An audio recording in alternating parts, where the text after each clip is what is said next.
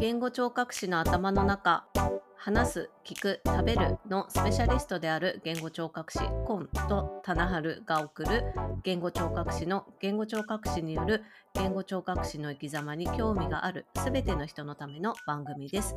言語聴覚士として半歩先を歩く2人の頭の中を覗いてみてください。というわけで今日は初の試みとして、えー、とリバーサイドといういつも、棚春さんと使ってる5月か6月ぐらいからね使い始めた、えー、とポッドキャストに主に向けた録音サービスと併用して今日はツイッターで公開収録というのをやってみております。はい。はい、そして、えっと、棚春さんのお家にははい生まれたばかりの赤ちゃんがおりまして一緒に参加しておりますので時々はい声が入ります。す い癒しとして聞いてください。よろしくお願いします。はーい。というわけで始めてまいりましょう。はい、お願いしまはい。今日はね、話題をさっき考えてたんですけど、す。はい。言語聴覚士として、まあ私たちお互いに、はい。うんと病院とかで10年ぐらい、うん。まあ、働いたりとかしてたんですけどそのはい就職先をね、決めるっていうのが、学生さんからすると、一番のなんていうんだ社会に出る前の結構大きな、そうですね。ね、決断というかうん。ね、うん。どうしようって悩みどころかなと思うんですけどそして、はいまあ私たちからすればその世界しか知らないけど、うん言語聴覚士とか医療のお仕事してる人じゃなければあまりこう、ちょっと馴染みがないと思うので、うん。その最初の就職先をどうやってき、決めたのかどうやって選んだのかっていうところを、はい。まず今日はお話ししていきたいなと思います。はい、ですね。はい。ということでどっち、はい。どっちから話していきます？あ、えっと、私から。あじゃあありがとうございます。ながら、はい。お話しさせていただきます。えっと、私はですね、大学病院に就職をしていたんですけど、は実は私、実習先に就職したんですね。ああ、あの、あ、そうだ。えっ、と、ちょっと説明するとですね、はい。言語聴覚士の養成課程はこれ話すとすげえ長くなるのでうん。あの知知ってる人は知ってるけど知らない人は全く知らない世界なのでちょっとだけお話しすると、えっとはい。棚春さんも私も大学4年生の大学を卒業してから入学する専門養成課程2年間の養成課程の学校ではい。授業を受けたり実習をして、国家試験に合格して言語聴覚士っていう仕事についてるんですけど、そうですね。その2年間ある学校の中の2年目にうん。全部で何週間だっけ、うちは、えっと、6、4、ん ?8 かな ?4×2 だった気がします。あそうなんだうんなんか学校によって全然違うんですよね。いやそうなんですよ学校によって違う、うん私ね 6, 6週間が2回プラス見学実習とうん聴覚検査実習1週間はい。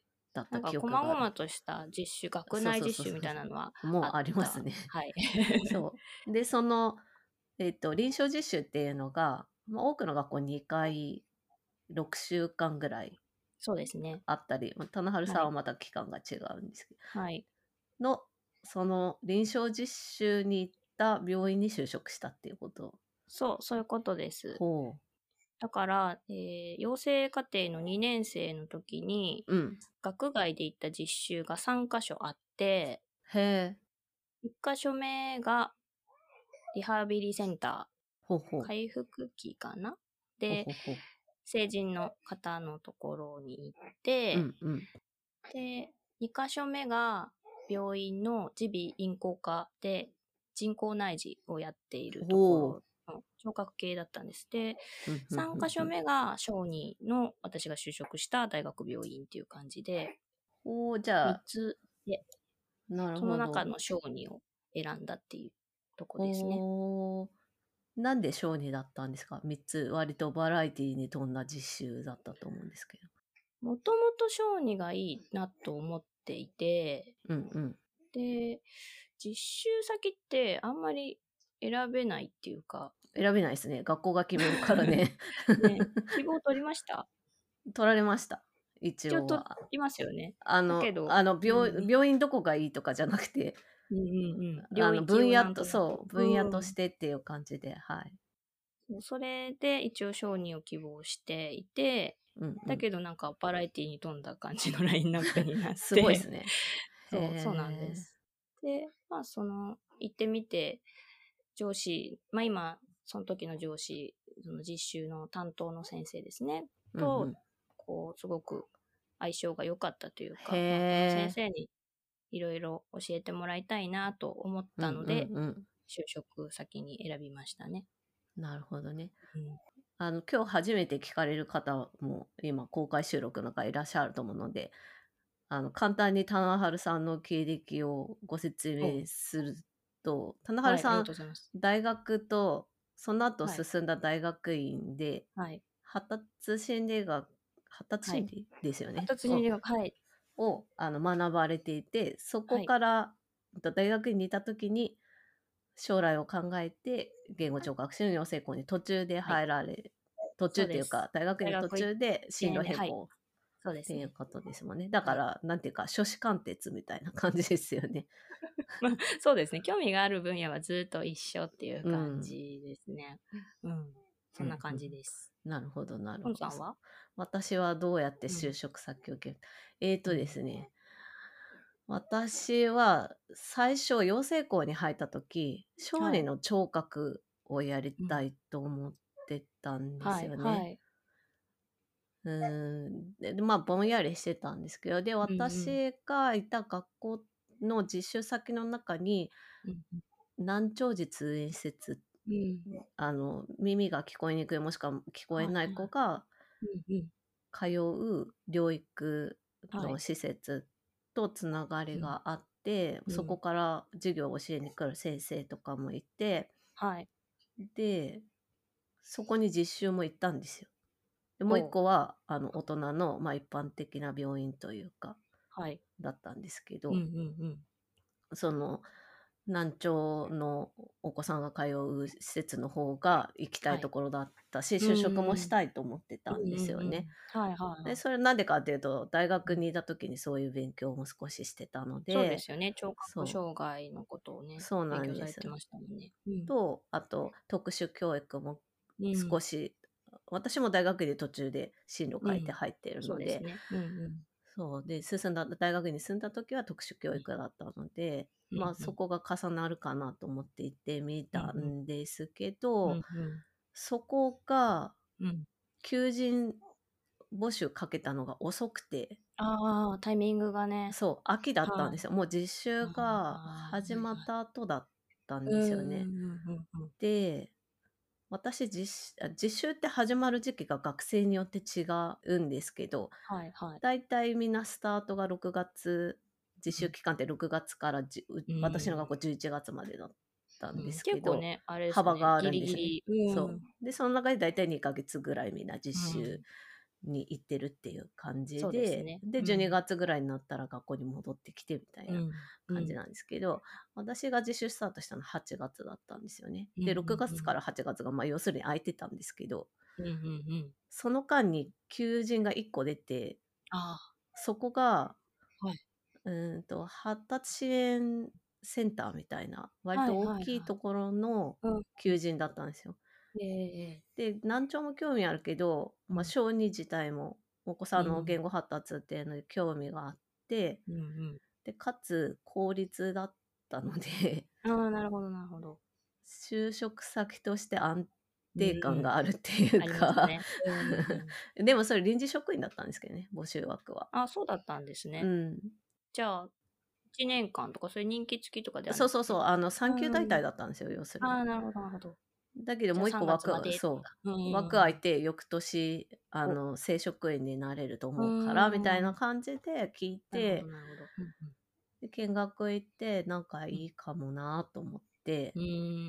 あまり深く考えずかつ6月に決められたらすごく気持ちが楽だなと思ってなるほ、どでねこのチャンス逃して次小児、うんここの子どもの分野に関わろうとすると言語聴覚士の仕事ってそんな求人多くないじゃないですか。まあそうですね。成人に比べたら全然ないですね。そううん。だからその難聴の施設も行きたいけどそこも求人出るかはどうかわかんないってなって、うん全然違う例えば大人のうん入院病棟のあるリハビリうん。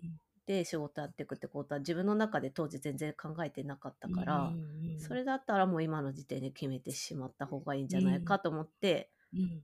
すぐ決めちゃっあの受けますって決めちゃってうまくうん通ったっていう感じですね。なんかこう、まあ、多分 PT さんとか OT さんちょっと私わからないんですけど、うんうん。ST の就活ってすごく変ですよね。なんかね私の学校職員室の入り口の横の掲示板に、うん、と縦 5, うん5センチ四方ぐらいのメモかな、いやわかんない。私の記憶 も15年ぐらい前なのでもうかなりあれですけど、なんかすまあとにかく小さいメモ紙みたいなやつに求人の情報が書かれたものがバーって貼ってあったんですよ。へでかつなんかあの職員室の中にも求人の紙でね当時はー 紙で全部あのファイルされててそうそうそう 求人票がね紙に入っててそれを見てみたいな感じだったんですけそどうそう。だから、あの、一般的な就職活動と大きく違うのは、自分たちが、うん。こう、しょこう会社の説明会に行ってとかじゃなくて、そうそうそう。求人の方が先にあって、そう。の中から自分たちが選ぶっていそうう、なんですよ。っていうのと、あと、なんか、う私の時代は、今はわかんないんですけど、うん、一つずつしか受けちゃいけないっていう。あそうですね。そうそうそう。蹴っちゃダメとかね。内定蹴っちゃダメだからね、そう行かなきゃいけないってそうなかなかあの誰も決め、誰決めたんだろうっていう。学校が決めたんですね。うんね。そうそう。そういうだからすごくあの一般的な就職活動一般的っていうか、うんあの企業のね、うん就職活動とは全然違う。ねでまあなんていうか大抵は私の学校だったら大抵はその就職の面接とか試験とか受けたら、まあうん。大方決まる。よっぽど人気の病院じゃなければ、あ、そうなんですね。ううほうほううん、っていう感じ。なるほど。でしたね。だけど私あの養成校の、うん、と付属施設でも働いてたことあるんですけど。はい。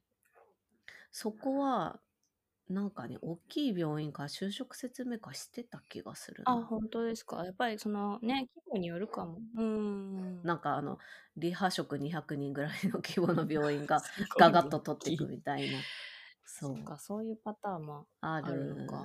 まああのうん都市部だけだと思いますけどねそうういう、ん。地域差がね、うん。あるかなと思うんあ。とあの北海道という特殊な土地も、北海道は養成校が札幌しかないのでそうですよね。そう広いんだけど、うんだからう、ん。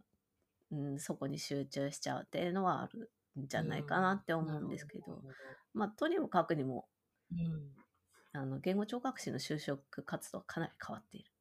ね、と思います。そこしか知らなかったら、これが当たり前なのかって思っちゃうけど、全然そうじゃなくて。そうなんですよ。で、なんかその求人が出るタイミングとかも、うん結構バラバラだったりするから、今、ですそうなんですね、コンさんがおっしゃったみたいに、先にこう決まってた方が安心とかだったりすると、そうそう。もうね、先に出たもん勝ちみたいなところになっちゃったりしますよね。うん。本当にその自分が行きたいところが今年出るかわかんないから、とりあえずそっちに決めとこうってなったら、もう、あの、変えられないっていうか、うん。うん、それってどうなのかなって。そういう人多いかったけど、そうですよね。同期でも、うん。私1学年が30人うんだったんですけど、まあ、はい小に希望してるけど、まあ、自分のうん。居住地から通いにくいだったりとか、ん。そういうのでまあなんていうか折衷案的に就職先選んで、まあ、いつかチャンスが出たらっていう感じでの人もいましたね。そういう、あれかな、就職先を決める、あの求人が出て応募してのタイミングが、うん。結構その、小に成人を分けてるってところもあるかもしれなあいですよね。ると思いますね。結構ギリギリにね、出たりとかしたら、もうみんな大体決まっちゃってたりしますもんね。そうあと、うんもう話長くなっちゃうかもしれないけど、ねあの小児の就職先に子どもの施設とかってはい非常勤とか私も最初臨時職員1年間の任用職人